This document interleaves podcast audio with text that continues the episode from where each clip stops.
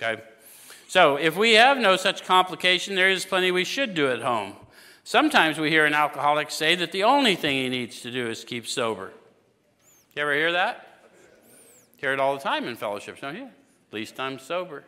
Yes, but you're an asshole. So, let's work on that. Let's, let's take that down a notch.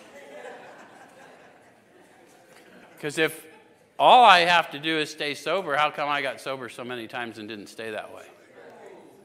That's a, that's a complete lie that I would tell me. If I don't become better than I was, if I don't become made new, if I don't become something completely different than I once was, I don't stand a chance.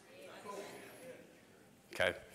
All right. So goes on to say, certainly he must keep sober, for there'll be no home if he doesn't, but he's yet a long way from making good to the wife or parents whom for years he's so shockingly treated. Passing all understanding is the patience mothers and wives have had with alcoholics. Had this not been so, many of us would have had no homes today, would perhaps be dead.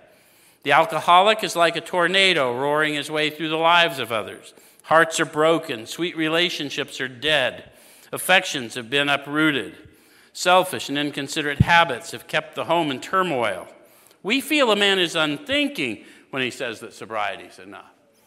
Now, think about that we feel a man is unthinking because I'm not considering all that's been done. How many of you had relationships just tortured through your addiction? How many have had those relationships restored? How many of you know that that was real world demonstrations of resurrection? It's not something that happened 2,000 years ago, it happens here every day. True? relationships are revived. Not the old ones, new ones. New freedom.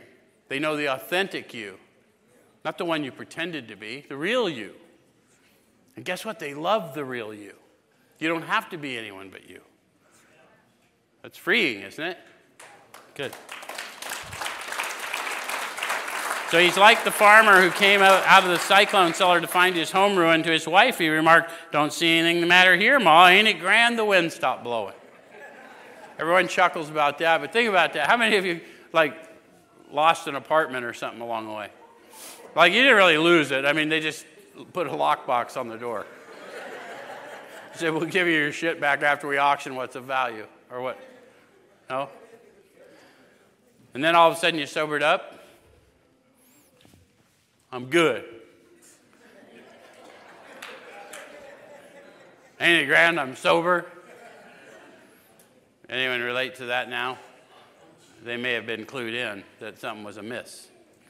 Okay.